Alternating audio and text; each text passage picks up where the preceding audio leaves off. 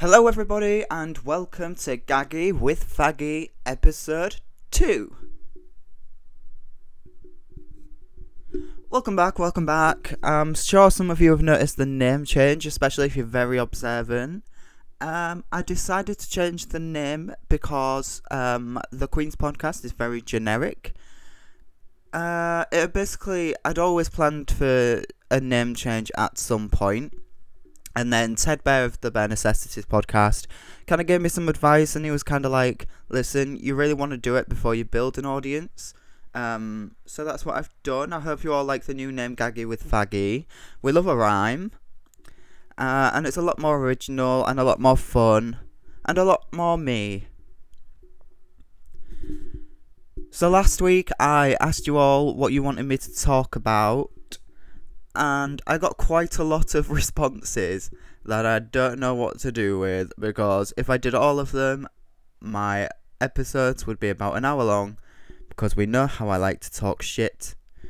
Um, but there was one thing that I thought I'd bring up because I saw someone who was really struggling because she was getting abuse from queens who have absolutely nothing to do with her. And worse than that, she was getting abuse from queens that didn't even have the balls or vaginas to actually say it to her face. If you're a drag artist and you hate on other performers, especially if you single someone out, and even worse, if you single someone out and indirect tweet and shit like that, what the fuck are you playing at? We've got our people being beaten in the streets, and you want to make our safe spaces and our social media more hostile and more threatened than they already are? Absolutely not. And don't get me wrong, I can get nasty too, I'm no saint, but channel that into something else. Since I started drag, I can't count the number of queens that have come for me, so I rap about it or I dance it out. I channel it into something that benefits me in the long run. Being hateful, being a bitch, making safe spaces that little bit less safe ain't gonna help you in the long run. It's gonna get you a rep. Whether it's being hard to work with or just being a dick, you won't get booked and you won't get friends. I saw that. I saw the whole thing over Twitter. I got messages and I really wanted to discuss it. So let's go on to something a little bit more happy, which I'm sure you've all seen. Let's talk about sex, baby. Sex Education, the show on Netflix. If you haven't seen it, please, please, please watch it. I promise it's so fucking funny. You will laugh, you will cry, you'll laugh again. Um, not to go all nerd on you all, but it actually has really, really good representation of queer narratives. And that's all I'm going to say about queer narratives because I need every word for my dissertation. But yeah, sex education, please watch it there was actually a really nice moment. Um, I told you all last week how I uh, recently came to the conclusion that I'm asexual. And for the past few years, I've had this mentality until I came to terms with it that there was something wrong with me. Um, because I find things difficult that nobody else seems to find difficult. And obviously, asexuality is not all that common. Um, so it's really hard to find someone else to talk to about it. So then there is a scene um, in Sex Education, spoiler alert, where this girl comes forward to the mum and she's kind of like, Why am I broken? essentially. And the nicest response ever, the mum, who's a sex therapist, says that sex doesn't make us whole so how could you ever be broken? And that was such a moment for me where I was like, uh, this is what I've been waiting to hear for years. so it was really, really nice. So yeah, please watch it. I don't work for Netflix and I don't work for Sex Education, but there's a little promo for them because it is absolutely brilliant. I wanted to thank you all for the response to this podcast because I did not expect that many people to like it.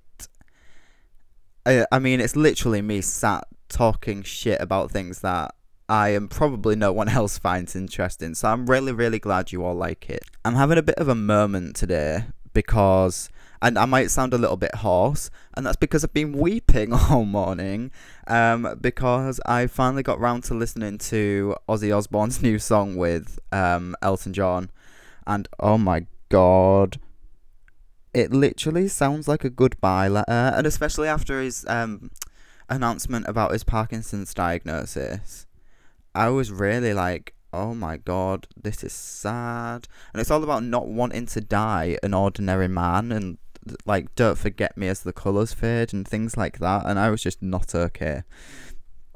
Um, so I've been recovering all morning.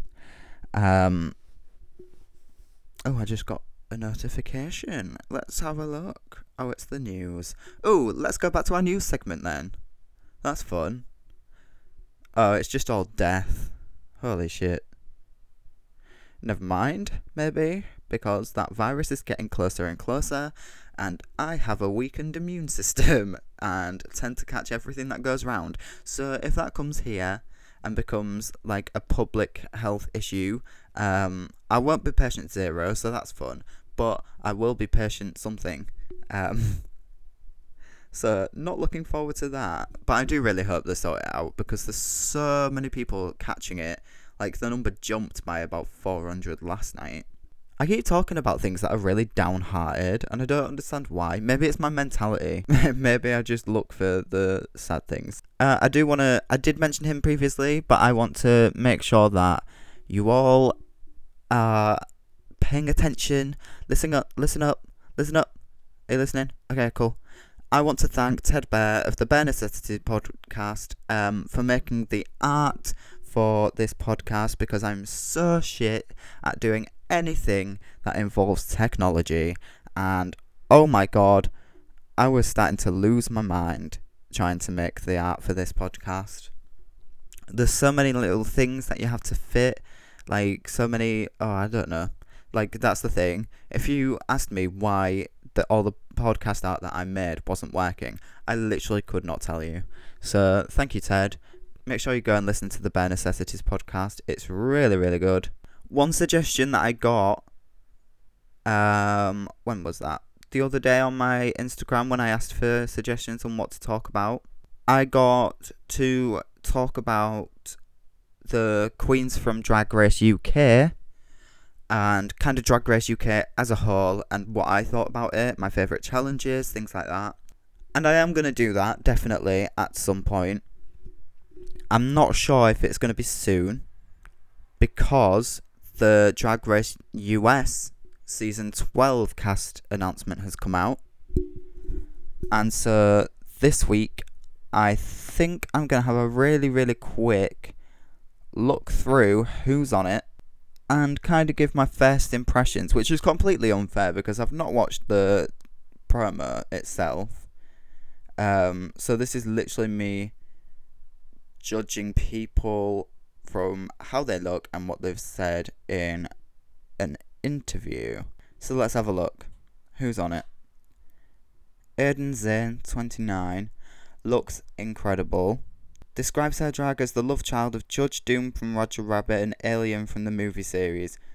Mood. Equal parts cartoon, dark horror, all mixed into one. Right, this is where I agree with Adrian. Aiden. Oh my god, it's happening already. It's because I was listening to the Cheetah Girls after the Ozzy track. I came from a drag background of doing everything myself, figuring it out, and making things happen. And this is a thing that I've seen quite a lot. And this is not me atting anyone that's in a drag house. Let's just put that out there right now before all the bitches come for me. But I've seen um, quite a lot of queens that are in houses, especially newer ones. I'm going to say that now. And obviously, they're still learning, but heavily relying on a reputation that's already been built. So when people ask me what I'm most proud of about when I started drag, um, I'm proud of the fact that I've done it on my own. I've worked out what I like, I've worked out what I want to do, and all these things, and um, like I haven't had a mother to book me in pubs when I haven't had the initiative to do it myself. And like I said, This is not me coming for all drag houses. Thank you. Next, Brita, 34. Brita. Brita filter. Thought so. Let's have a look. A New York queen. How exciting. Ooh, she had to change her name. Interesting. She sounds fun to be fair. I quite like her. I have no idea how to pronounce Crystal. Methede? Methede. I'm gonna go with Methede, and it's probably like a a joke about something that I just don't understand because I'm so sheltered. Crystal describes herself as really quirky. A lot of queens do. Her drag doesn't conform to gender norms. A lot of queens doesn't. I don't always like to look like a woman. I like to dress up in weird stuff. That's a mood. She's a budget girl. Mood. Oh, she don't care about if her looks look expensive or not. That's nice. Okay, next. Dahlia Sin looks incredible. Very, and I hate when iconic, right?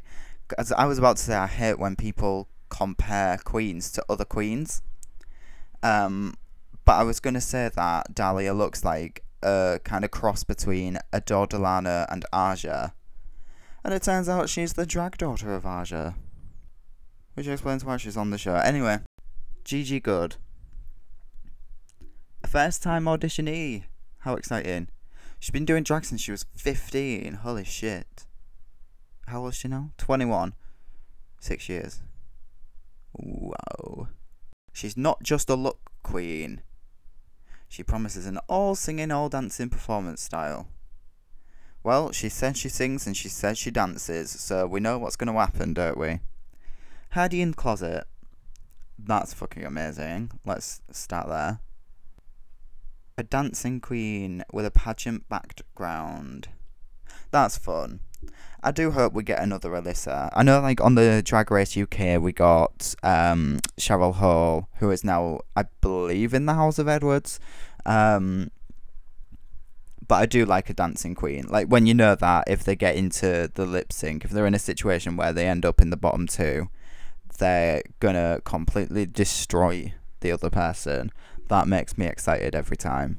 Jackie Cox campy, fun Iranian of. Do you know what? Right, probably the best thing that can happen right now because I've been like she's Iranian, and I've been so seeing so much stuff. Like, I want to make it clear my views on this. Right, if your country is having issues with another country, which I mean that's probably an understatement, but you know what I mean. It's not an excuse to be racist to anyone that's ever come from that country. Right? you can't use a bit of tension between countries and a bit of a little bit of an exchange of missiles like it's not going to allow you to throw racist slurs out there anyway back to the drag queens um she's a musical theatre diva we love that but we know how the last one went alexis um like your cool aunt always ready to have some fun, but usually in bed by 10. Fucking mood. Oh my god, I love that. Charisma, uniqueness, nerd, and talent to win the crown. Excellent. Love that. She does look a little bit like Miz Cracker. Um, and so she does look a little bit like Aquaria. And um, I don't know, I'm not mad at it because she is a completely different like she has a completely different performance style.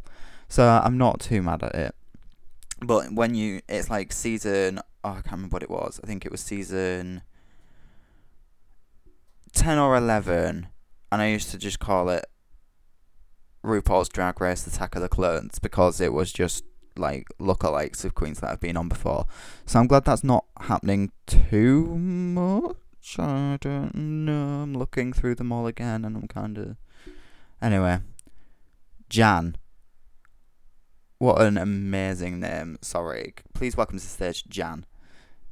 It's like your auntie just got up on stage. Oh, I did miss one. I'll go back in a sec though. Um, the daughter of oh, the daughter of Alexis Michelle. Let's hope she's better. Um, I hope she knows how to dance in a less embarrassing way than Alexis Michelle knows how to dance. She started doing drag as Kris Jenner. Okay, I'm here for that. Ooh, and she's a talent show queen. Interesting. Anyway, going back, who did I miss? Ah, Jaida Essence Hall from Milwaukee. her boyfriend told her she was the essence of beauty. Well, Jaida, we can't all have your boyfriend, can we? Fully realised hyperfeminine version of a woman. That's what. Oh, okay. But insists that she's much more of a just a more than just a pageant girl. Okay. I'm trying not to be too brutal because obviously I haven't watched the videos, like I haven't watched the Meet the Queens and things, so I don't want to be too judgy. But she does sound like was it Asia O'Hara who was like an ugly girl can never come for a pretty girl. Like I'm hoping we don't get another one of those. Ooh. Nicky Doll. The first French queen to compete on Drag Race.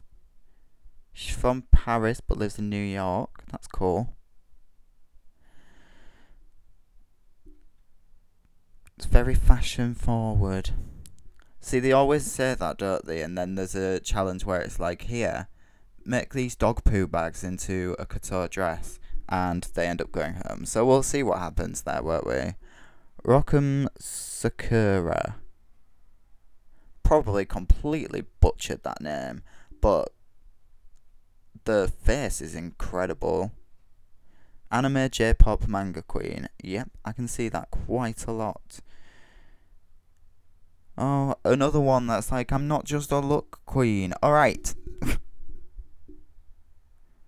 I think that's the biggest, um, like, cliche when it comes to Drag Race, is that half the queens, before they even go on, is like, I'm not just a look queen.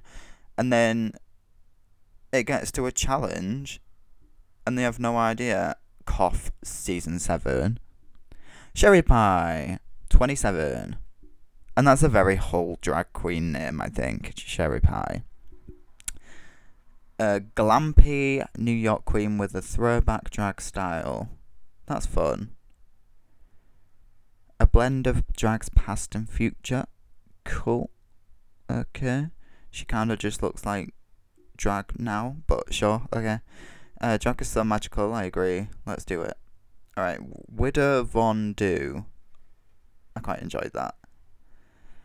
Inspired by the Black Widow spider, Kat Von D. Oh, never mind. A ratchet ass queen with a high class fashion. And she says she's that bitch. Okay. We'll see, won't we? Okay. So that's all the queens. That was quite interesting because I'd not read anything about them before. Um, obviously, I've seen a few pictures on people's Instagram stories of who they're rooting for. I'm not sure who I'm going to root for, to be honest. I like Aiden Zhane, but it is very Sharon Needles. But I suppose Sharon Needles did win, to be fair, and won for a reason. Um, I think the biggest underdog for me, if she's good, is going to be Jan, Alexis Michelle's daughter. Um, and that's just going off how I personally responded to Alexis Michelle. So she might be absolutely amazing. But, I mean, like, queens do learn from their mothers like anyone else does. So we'll see. We'll see. Anyway, that's been episode two. Um, I've had a rant. I've given my opinion on TV shows, given the news about the podcast name change. Um, and hopefully soon, because I haven't checked if I'm allowed, I'll be able to make another big announcement, which I'm very, very excited about. But until then, please let me know what you want me to talk about, and I will get around to doing all of them at some point.